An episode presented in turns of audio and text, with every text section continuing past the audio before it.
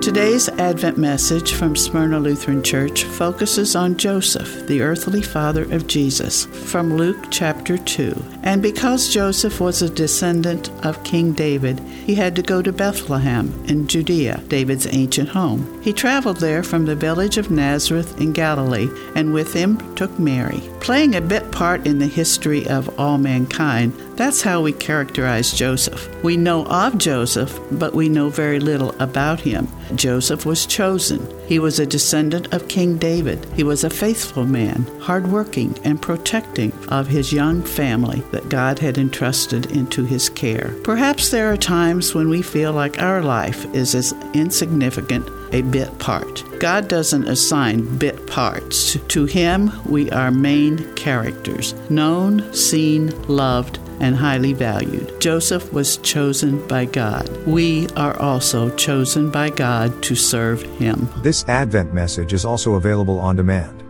at WRBIRadio.com.